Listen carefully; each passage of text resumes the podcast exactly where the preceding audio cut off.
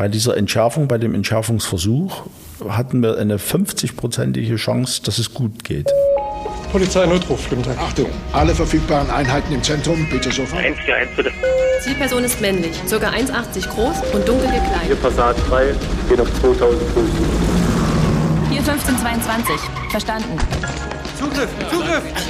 Polizeifunk, der Podcast der Polizei Sachsen.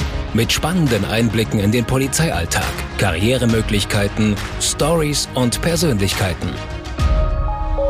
Hallo und herzlich willkommen bei Polizeifunk, dem Podcast der Polizei Sachsen. Unser Gast ist heute Holger Klemich. Er ist Leiter in der Kampfmittelzerlegeeinrichtung und wird uns heute ein bisschen was über seine Arbeit erzählen. Das stimmt. Hallo erstmal. Hi, Holger, jetzt für mich so ein bisschen als Unwissende. Was genau macht alles der Kampfmittelbeseitigungsdienst bei der Polizei? Äh, Wir haben eine beratende Funktion für Behörden, für Bürger, für Betriebe. Wir führen Schulungen durch, um das Thema Kampfmittel, das richtige Verhalten gegenüber Kampfmitteln, wenn man sowas findet, immer wieder mal ins Gedächtnis zu rufen. Selbstverständlich suchen, bergen und vernichten wir Kampfmittel. Die Suche und Bergung findet im ganzen Freistaat statt und die Vernichtung dann hier in der Kampfmittelzerlegeeinrichtung in Zeithain. Was muss man denn für ein Typ Mensch sein, um so einen Job zu machen? Es klingt ein bisschen komisch, aber man muss schon einen gewissen Faible dafür haben. Würdest du sagen, du bist auch ein bisschen, oder man muss allgemein ein bisschen verrückt sein, weil wenn ich mir überlege, mir würde nicht im Traum einfallen, wenn dort eine Bombe Nee. liegt und mir würde sagen, geh mal jemand, geh mal da ran und guck mal, was du da machen kannst, da würde mir nicht einfallen, dort auch nur in die Nähe äh, von diesem Ding da zu gehen. Naja, das wollte ich versuchen zu umschreiben mit Fable. Äh, oder anders ausgedrückt, auch uns muss es geben. Ja, ja. Von wie vielen Einsätzen im Jahr sprechen wir denn da? Wir haben so in der Regel so zwischen 800 und 1000 Einsätzen im Jahr. Du hast uns erzählt, dass du eine deiner ersten Bomben war damals äh, die Bombe in der Leipziger Messe, als die neu gebaut wurde, oder du warst auch bei der Bombe in der Friedens, auf der, unter der Friedensbrücke in Chemnitz dabei. Ähm, und ganz speziell interessiert uns heute, weil es einfach noch nicht so lange zurückliegt, die Bombe damals in Löbtau 2018, die ja für viel Furore gesorgt hat. Ich erinnere mich, die lag direkt neben der Tankstelle. Was war denn da so äh, speziell oder warum gab es denn da so Ärger mit dieser Bombe? Löbtau, die Bombe wurde gefunden in einer Tiefe von ungefähr 40 Zentimetern. Also das war gar nicht so tief. Äh, als wir dorthin kamen und uns diese Bombe etwas näher ansahen, haben wir das Problem gesehen, dass das Zündsystem ausgelöst, aber an irgendeiner Stelle versagt hatte. Bei dieser Entschärfung, bei dem Entschärfungsversuch, hatten wir eine 50-prozentige Chance, dass es gut geht. Ähm, dort waren ja dort ungefähr 8000 Menschen betroffen, die evakuiert werden mussten. Ich weiß, es lag wohl ein oder zwei Pflegeheime, eine Klinik war dort in der Nähe. Das sind ja alles Sachen, die man dann bedenken muss. Ne? Das, was dort außergewöhnlich war, dass Umstände eingetreten waren, die über einen längeren Zeitraum die Aufrechterhaltung des Sperrkreises erforderlich machten. Ja, das waren ja über 48 Stunden No. da. Sonst ist es ja im Prinzip bis bis dieser Sperrkreis steht, äh, vergehen so in der Regel sechs bis sieben Stunden und danach ist unser Part in aller Regel so 30 Minuten, 40 Minuten, eine Stunde. Ich, gut, okay, ich habe auch schon mal zwei Stunden mit den Zündern einer Bombe gekämpft. Wir hatten aber aufgrund der Tatsache, dass diese Bombe beim Entschärfungsversuch auch durchaus detonieren hätte können, zusätzliche Maßnahmen ergriffen, um diese Auswirkungen einer Detonation von vornherein so gering wie möglich zu halten. Und die Stadt hatte hier sogenannte Lego-Steine geordert. Die Das wurden diese großen- transportiert, diese großen Betonsteine, die dann, ja, die aussehen wie Lego-Steine. Äh, hatten einmal zum Schutz dieser Tankstelle welche angebracht und eine zweite Wand aus diesen Lego-Steinen wurde vier, fünf Meter von der Bombe entfernt, äh, zusätzlich aufgestellt, um eine Splitterwirkung weitestgehend zu umgehen. Zusätzlich hatten wir angefordert Material zur Verdämmung der Bombe, um dann äh, ein sogenanntes Fernentschärfungsverfahren anzuwenden. Wir mussten, was man eigentlich normalerweise nicht macht, das Personal wechseln. Wir haben hier aufgrund der Dauer, wir waren schon mehr als 24 Stunden zu dem Zeitpunkt im Einsatz, äh, gesagt, nee, das geht so nicht. Wir müssen wechseln. Ich wurde dort zu dem Zeitpunkt rausgelöst, bin nach Hause gefahren, hatte mich dann kurz nach Mitternacht, hatte ich mich hingelegt und dreiviertel eins klingelt das Telefon wieder. du, das hat nicht geklappt, hier brennt's. Ich sage, na, kannst du hin oder kannst du nicht hin? Nee, ich glaube, ich kann nicht hin. Also es hat einen Knall gegeben, der war aber ja. nicht ein typischer Knall von einer Bombe. Aber der konnte durch viele Dresdnerinnen und Dresdner vernommen werden. Richtig, Ja. richtig, ja. Aber äh, das war eben nicht der Klang, den man dann erwartet, wo man hinterher klar sein kann, äh, alles gut, hier passiert nichts weiter. Also bin ich wieder nach Dresden gefahren, habe dort mit den Verantwortlichen getextet, was wir denn nun machen. Und wir sind dann darauf gekommen, aufgrund dieses etwas äh, ja, kleineren Knalls, dass es eine Teildetonation gegeben haben muss und jetzt der Sprengstoff brennt. Die Folge von sowas ist, dass an brennenden Sprengstoff niemand rangehen darf. Weil der, die kleinste Energiezufuhr, die man sich dort dabei vorstellen kann, zum Beispiel, wenn man mit, mit einem Löscher plötzlich dort Wasser drauf äh, bringt oder so, dann ist im Prinzip die Möglichkeit gegeben, dass diese, wir sagen dazu Deflagration, das Abbrennen von Sprengstoff, in eine Detonation übergeht. Deswegen hat man das brennen lassen. Ich muss mal kurz dazwischen fragen, wenn du, du erzählst das ja so, dass das Sprengstoff brennt und es gab schon eine Teildetonation. Geht einem dann nicht die Muffe, wenn man da, äh, da allein in der Nähe irgendwo ist und dann man weiß, man muss da eigentlich noch mal ran irgendwie, dann muss das noch irgendwie richtig stellen. Naja, äh, Ding. hier mussten wir den Faktor Zeit ins Spiel bringen. Wir mussten das erstmal brennen lassen. Mhm. Wir waren zu dem Zeitpunkt der Auffassung, da irgendwann ist es fertig und dann ist gut.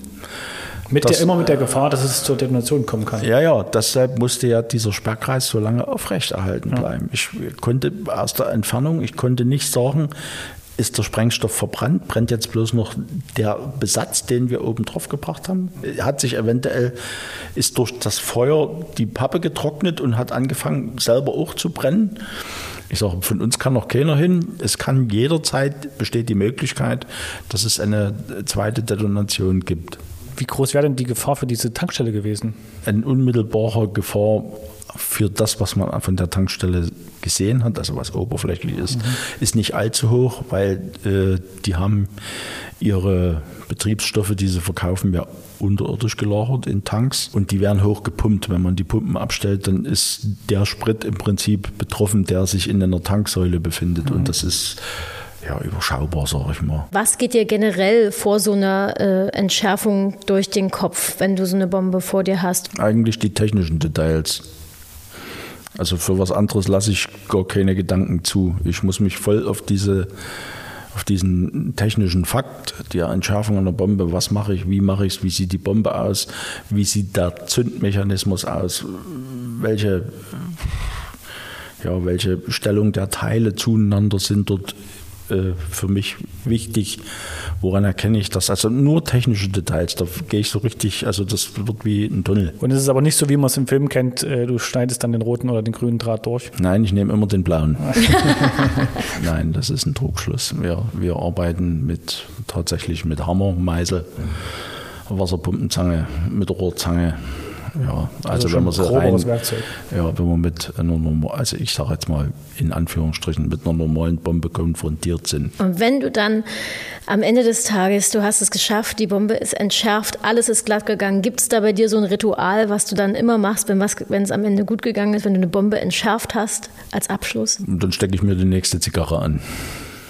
Und guckst du dann in, in den Nachrichten den Bericht dazu oder ist das für dich Die uninteressant? sind, die sind meistens, ich dazu komme, wenn ich wieder zu Hause bin, sind die Berichte meistens schon durch. Das ist, liegt in der Natur der Sache. Denn die Bombe ist ja nicht, oder der Einsatz für uns ist ja nicht mit der Entschärfung vor Ort beendet. Die muss ja noch verpackt werden. Die muss hierher transportiert werden. Die muss hier eingelagert werden. Hier im Objekt muss die Sicherheit hergestellt werden. Also nach einer Entschärfung, wenn wir vom Ort des Geschehens wegfahren, kann man ruhig noch mal mit drei, vier Stunden für uns rechnen. Du hast gerade gesagt, ihr nehmt die Bomben mit hierher äh, nach der Entschärfung. Und Dann? Diese Bombe, die wird hier bei uns in einem Bunker eingelagert. Und wenn ihre Zeit gekommen ist, dann nehmen wir uns ihrer an. Und was passiert dann damit? Es gibt verschiedene Möglichkeiten. Äh, Die eigentliche ist die Zerlegung. Wir haben hier einen Bunker, in dem sind äh, oder ist eine sogenannte Bombensäge drin. Wir schneiden die in Scheiben und verbrennen den Sprengstoff dann in der Vernichtungsanlage. So, darüber hinaus die Möglichkeit einer Sprengung, die steht uns immer offen. Wir haben hier im Objekt einen Bunker, in dem wir das machen können, bis zu einer gewissen, wir sagen dazu Netto-Explosivstoffmasse. Äh, wenn das darüber hinausgeht, haben wir noch einen Sprengplatz. Jetzt ist es ja so, dass ihr nicht nur Bomben entschärft, ähm, ihr fahrt, äh, du hast gesagt, 800 bis 1000 Mal im Jahr raus. Das ist ja nicht alles eine Bombe. Was gehört noch so zu deinen Aufgaben? Es fängt an mit der Suche nach Kampfmitteln, dem Transport von Kampfmitteln hierher äh, und die Vernichtung von Kampfmitteln. Kampfmittel ist ein weit gefasster Begriff. Das fängt also bei der Pistolenpatrone an und hört bei Artilleriegranaten, also wir haben schon Munition von der Dora hier gehabt. Das Geschoss war vier Meter lang und äh, wiegt äh, 4,8 Tonnen. Dazu gehören natürlich auch die Bomben. Bomben, die kleinsten sind 0,5 Kilogramm und die größten, die wir hier haben, das sind äh, zwei Tonnen Bomben, englische sogenannte Luftminen, die im Zweiten Weltkrieg abgeworfen wurden. Ich erinnere mich an einen Fall, ich glaube 2019 muss das gewesen sein, Ostra-Gehege in Dresden. Äh, wir wurden, auch wir als Social Media Team wurden damals informiert von der Polizeidirektion Dresden, dass es dort vermutlich nach einer Luftbildauswertung äh, bald einen Einsatz geben wird. Ähm, ja.